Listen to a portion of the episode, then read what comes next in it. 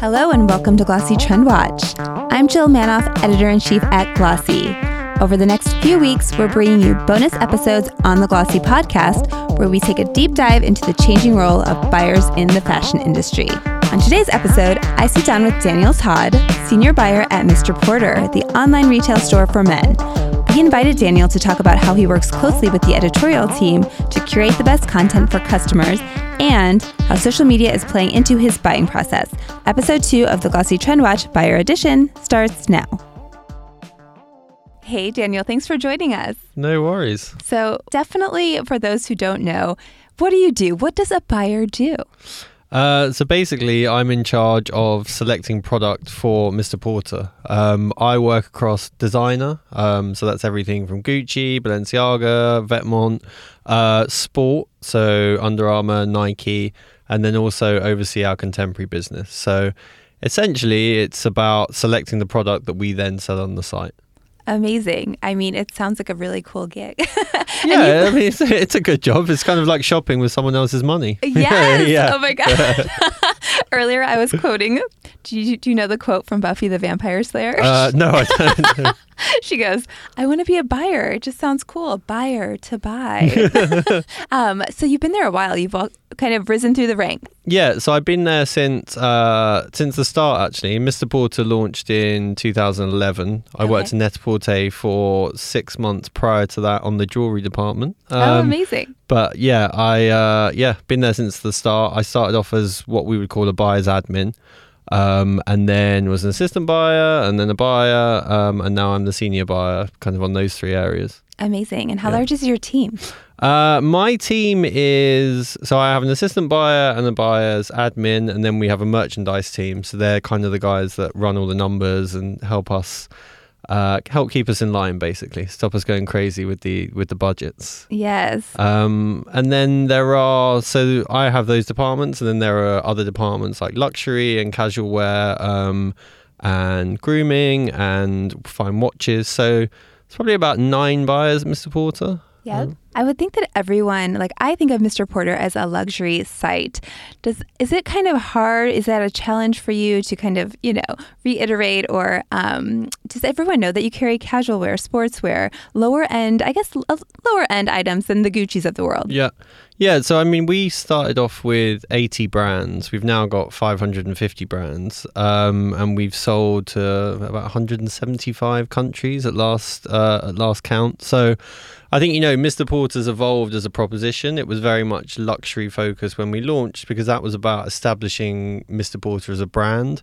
And then as we've evolved, we've kind of very naturally grown into these other departments. So the latest being fine watches. Um, before that, it was sport. Before that, it was grooming. Where are you finding inspiration? I would think that as you're we always hear about the importance of the curation. Um, I'm sure that kind of this ex- exclusivity, which I really want to get into, is is super important. But where are you finding inspiration today? Is it social media more so than than the runways? Yeah. How would you describe it?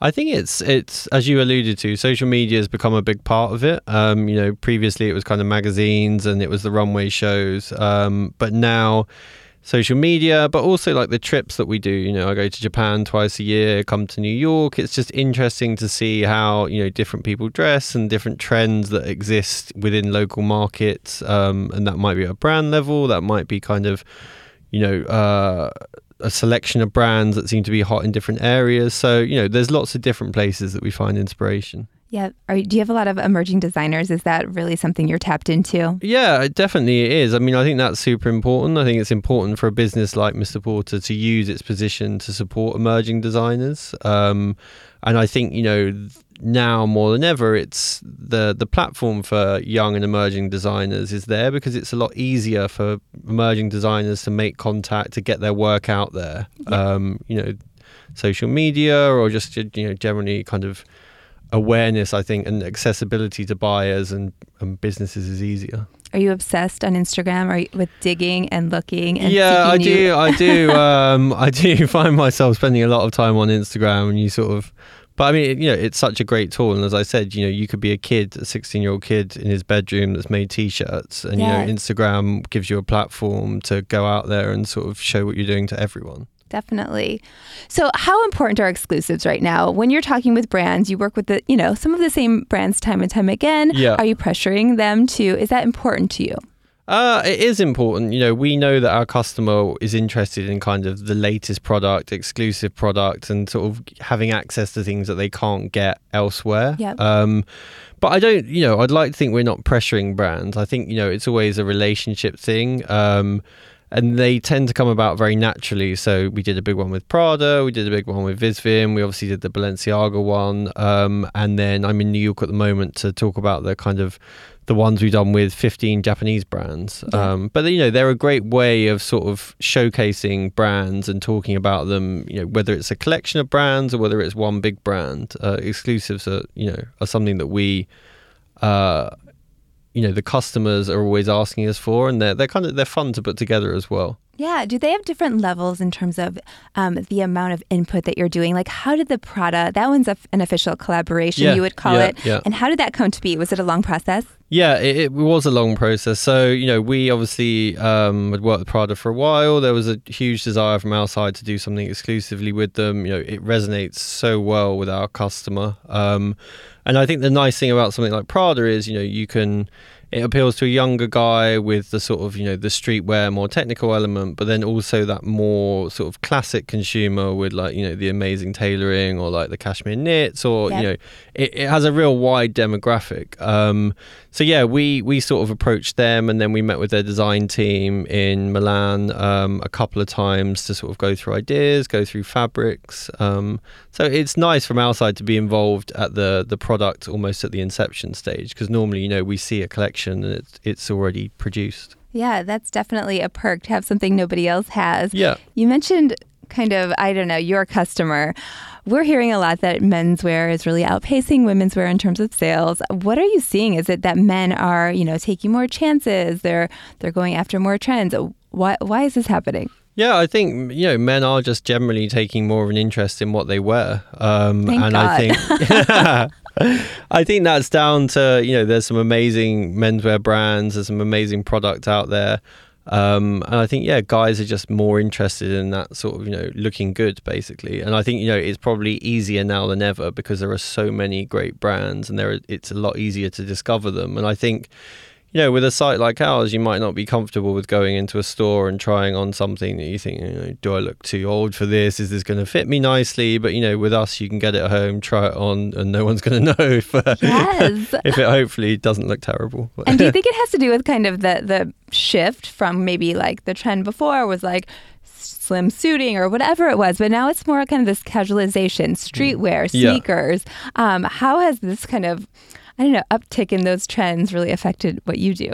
Yeah, I think you know we we see that sort of the streetwear trend, um, or like luxury sportswear, even from guys like Tom Ford and uh, Cucinelli and Loro Piana. Um, but also, I think you know specifically talking about the US market, like I'm always interested to see the the NBA teams when they're coming out and doing their walk-ons. Like you know, the Cavaliers, I think, did the collab with Thom Browne, and you know just big sports stars are kind of these are guys that are you know are sporty but also super into dressing and looking good. And i think that sort of you know that that is indicative of how men are kind of more interested in fashion. Yeah, I think we had somebody on the podcast um, before that called like the stadium tunnel the new runway. yeah but i think you know it is it's a huge moment and these guys are you know have got millions and millions of instagram followers and they're you know they're they're interested in looking good and kind of making a statement um so yeah it's it's cool i think Agree. Do you pay attention to the runway? Do you still go to Fashion Week? Yeah, yeah, we do. Um, we still go to Fashion Week. I still think it's you know it's super important. Obviously, um, you know there are more and more menswear brands showing as part of women, so it doesn't quite have the gravitas that maybe it did. But there is still you know it's still super important for us to go and you know um, to kind of be a part of that. And you know the Men's Fashion Week is still very important. I think. Yeah, and is it more so like just seeing what's there? Is did have, have you gone from maybe you're popping to showroom to showroom, going to Men's Week, placing your orders on the spot to Mm. maybe maybe it's digital, maybe it's less seasonal. How would you describe that transition? Um, I mean, I think that's kind of there are two parts to that question. We're Yeah. still doing, um, you know, we still work on a fairly traditional fashion calendar. So we go to the shows in January, we go to the shows in June. We place orders that will then deliver. You know, if it's January, they'll start delivering in kind of uh, May time, and if it's June, they'll start delivering sort of November time. Yeah. But then what we're doing is a lot more of these kind of collabs and capsules of product that's more like buy now, wear now, to use a sort of a, a slightly horrible fashion term. But you know, it's that thing we were talking about this earlier, and it's um, it's how you know a guy wakes up in the morning and he's like, "Wow, it's sunny outside. I don't have any shorts," or I don't. You know, I think women tend to shop more. They'll see things and they'll buy a coat in summer and they'll put it away in their wardrobe and then they'll wear it when it's cold. Whereas I think guys, certainly from personal experience and you know, you don't really do that. You wake up and you think, "Oh wow, it's cold. I'll go and buy a coat." I'm kind of. I think I'm a dude. I'm like that. yeah. Definitely. So they want to see now, buy, um, buy now, wear now, but um, more so than those like seasonal drops. Do you have new product on your site every day? Uh, we launch new product three times a week. So it. Monday, Wednesday, Friday. Um, and as I said, you know, we have 550 brands. We probably upload around about mm, 500 new products every week. So, Yeah. you know, there is a huge desire from customers to see newness, um, Yes. new brands, new products, new collaborations. And that's really what sort of drives the site. Totally. Are you working closely? I know for Net-a-Porter and Porter and um, the whole company, really content is a big, a big part of, big piece of the pie. Yep. Are you working closely with the editorial side? How would you describe that relationship? Yeah, so we work really closely with them. I mean, I think the whole, having worked in Net-a-Porter, the whole sort of idea of content and commerce is really what sets us apart. Yeah. Um, and you know, we we like to bring on brands and a product that kind of has a bit of a story about it. So Yeah. you know, it's you know, we would never. It's a true editorial team. As much as I would like to go to them and say, "Can you write a nice story about this T-shirt?" because I really want to sell it. You know, it's like, well, what is the story? Why is there, you know, is there an interesting story behind the manufacturing, or is there like an interesting brand ambassador, or, you know, so we we work with them very closely. Um, when we're putting together collaborations, we work with them as well and kind of loop them in from the beginning. Um, Great. Because yeah, you know, we have we have a super strong editorial proposition, so it's important to get their buy-in at the beginning, um, and that helps to shape kind of what we do on the product side. So you can't say this is not selling. yeah, it's uh, yeah, exactly. As much as some, there are times when I would like to do that, it's like, well, yeah, you, it needs to have a bit of a reason to to talk about it. Do you see your own success as in terms of like if sales are good? Yeah, yeah, hundred percent. I mean, we, we get our we get our figures on a Sunday, and you know, if my department's had a bad week, I'll, I'll be a little bit sulky for a while. I think ultimately, you know, you wanna you, you want the what you've bought to do well, um, and kind of you know people to buy into it. Totally. Talk to me about your customer data. Are you do you have a constant eye on it? Is that really driving your buys? How much is that playing into it? And would you say it's more than ever? Yeah, I think so. I mean, obviously, you know, we have a, a huge amount of data being online. I think that's super important. Um, you know, one of the reasons that we did, uh, we've done this Japan capsule and we're doing a lot of activity in New York, um, or, you know, is we know that those brands over index in terms of sales in the US. So it makes sense for us to do something here and kind of, you know, talk to the US press and sort of introduce it in this market because actually we know that the Japanese product is resonating really well in this market. Yeah, talk to me about this Japanese capsule that you have going on right now. It's a mix of designers. Is this something um, that you're trying to do more often? Again, this really highlights this. How do we call it? Curation. Um, how did this come about? Again, something like this. Is it a long time coming? And are Japanese designers, you know, available anywhere else? Yeah, so it, I mean, it has been a long time coming. I go to Japan twice a year, um, and we started these conversations in April 2018. Um, so it's 15 brands. We've worked with them. There's 123 exclusive um, styles.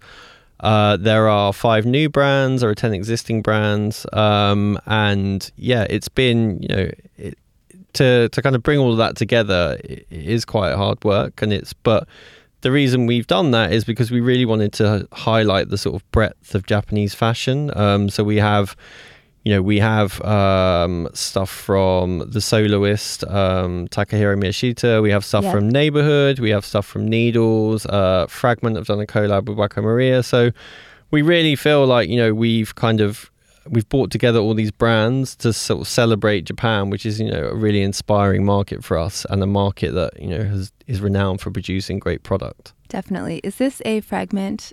This, this, this are- a, tell us what you're wearing. uh, I'm wearing the Fragment uh, Wacko Maria camp collar shirt that they've done exclusively for us. Um, so yeah, Wacko Maria is a brand that I, I really really like, and they uh, yeah they did a f- couple of collab styles with Fragment. So obviously Fujiwara is like you know such a a, a kind of you know um, an important figure in fashion. So it was great to have him involved in this collab. Is that one of the perks of the job? Do you get first dibs? Uh, not as much as I would like, or as people think. I think people are always like, I bet you get loads of free clothes, but it's it's really not like that. Yeah. Oh my gosh. So you what you do, I I would say that you have to have your eye on on everything. Your your collaborations, your partners, you're ranging from everything from Fragment to a Lululemon. Talk Yep. to me about kind of teaming with Lululemon, where that fits in, how that came to be. Yeah, so that was a project that I worked on, and that really came. Um, it's interesting. We talked before about kind of finding inspiration in markets. So, yeah, we launched our sports offer, um, which is a true performance sport offer, because I think, you know, we have 550 brands, as I said, and it's you know we want the sport offer to be really grounded in technical product Yeah. because our whole ethos from the very beginning has been about brands not replicating other brands. You know, there's no point us having uh, 10 chino brands because ultimately, you know, it's better for us to have an edited viewpoint. So when the customer comes on, they see that it's a curation um, rather than just kind of be all things to all people. Yep. So, you know, Lululemon was a brand that, having come to the US quite a lot, you know, I see so many people wearing. And then I got my hands on some of the products and I was like, you know, this is actually really amazing product. So we just reached out to them and said, you know, we'd love to work with you guys. They weren't really wholesaling it. Um, but we, we sort of, you know, spoke to the team and we worked on the exclusive capsule to launch it. Um, but you know that just came from the fact that it is just really really good product and we knew that um, from the data that we had you know our customers were like-minded kind of um, so it just felt like a very natural relationship um, but that was a good one to work on you know they're they're a great team and you know it's done very well for us um, Totally, and no, no concern that you know other they're selling their own product. Obviously, other retailers. I don't think they have a lot of retail partnerships. Do you? Do you know? No, the they, they don't. Um, they've done a small partnership before with a store in Canada, but at the moment, as far as I know, we're the only wholesale account. Are Um, men wearing leggings?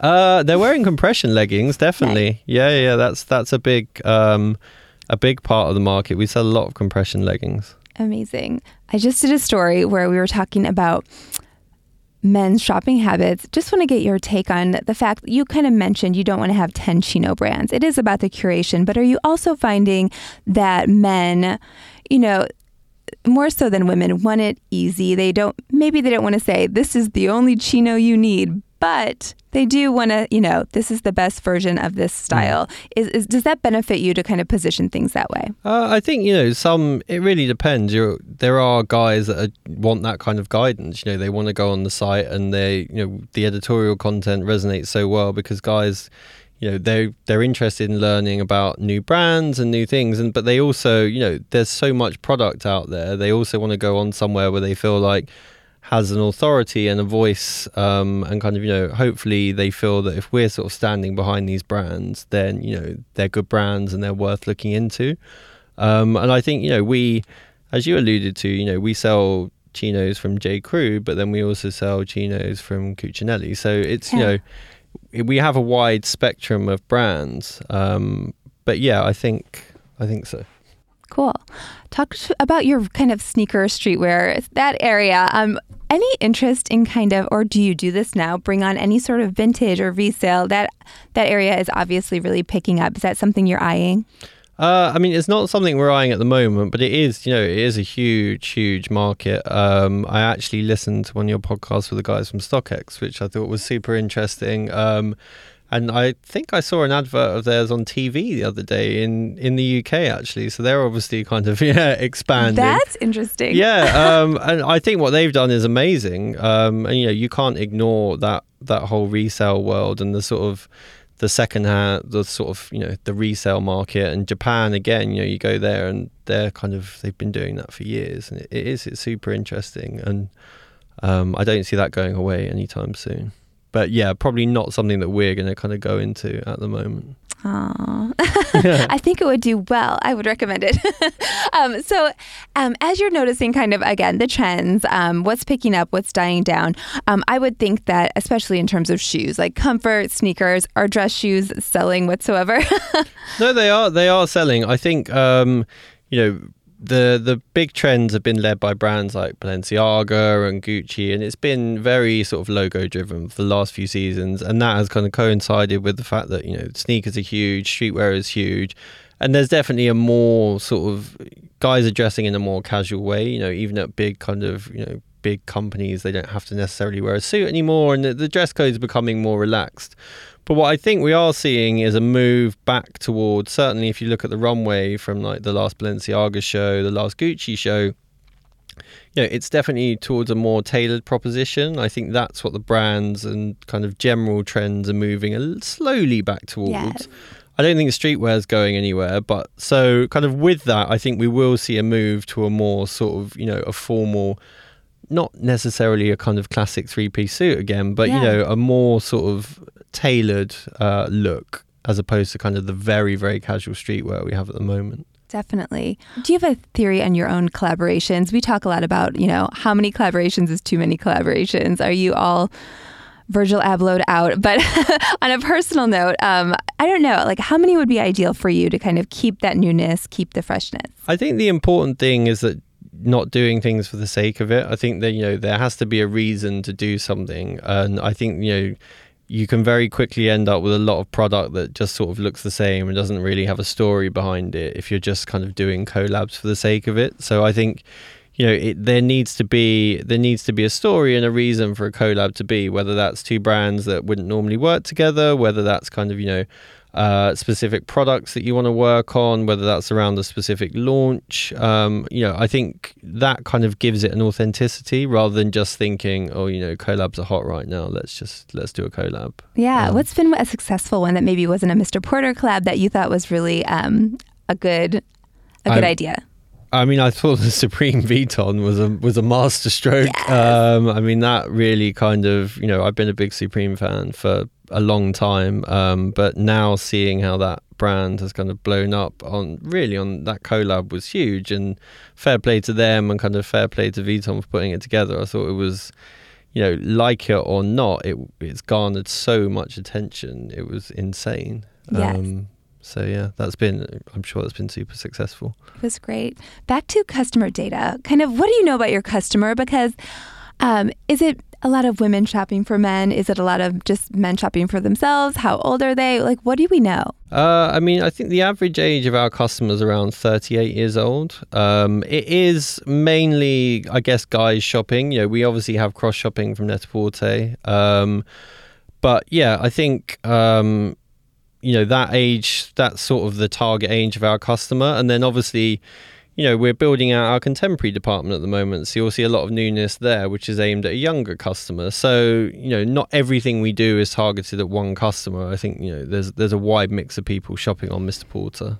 That makes sense any any plans to go to brick and mortar? Do you think that it's important to be able to um, give your customer a chance to try on and have that touch and feel kind of experience? I think you know one thing that we have, you know, the the point of difference of Mr. Porter, I would like to think is kind of is that service proposition. So it's you know it's the amazing service. It's the same day delivery in New York. It's the same day delivery in London.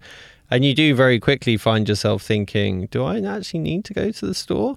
But at the same point, I do, you know, when I go to somewhere like Tokyo, I'm blown away by the physical retail. So I absolutely think, you know, physical retail is here to stay.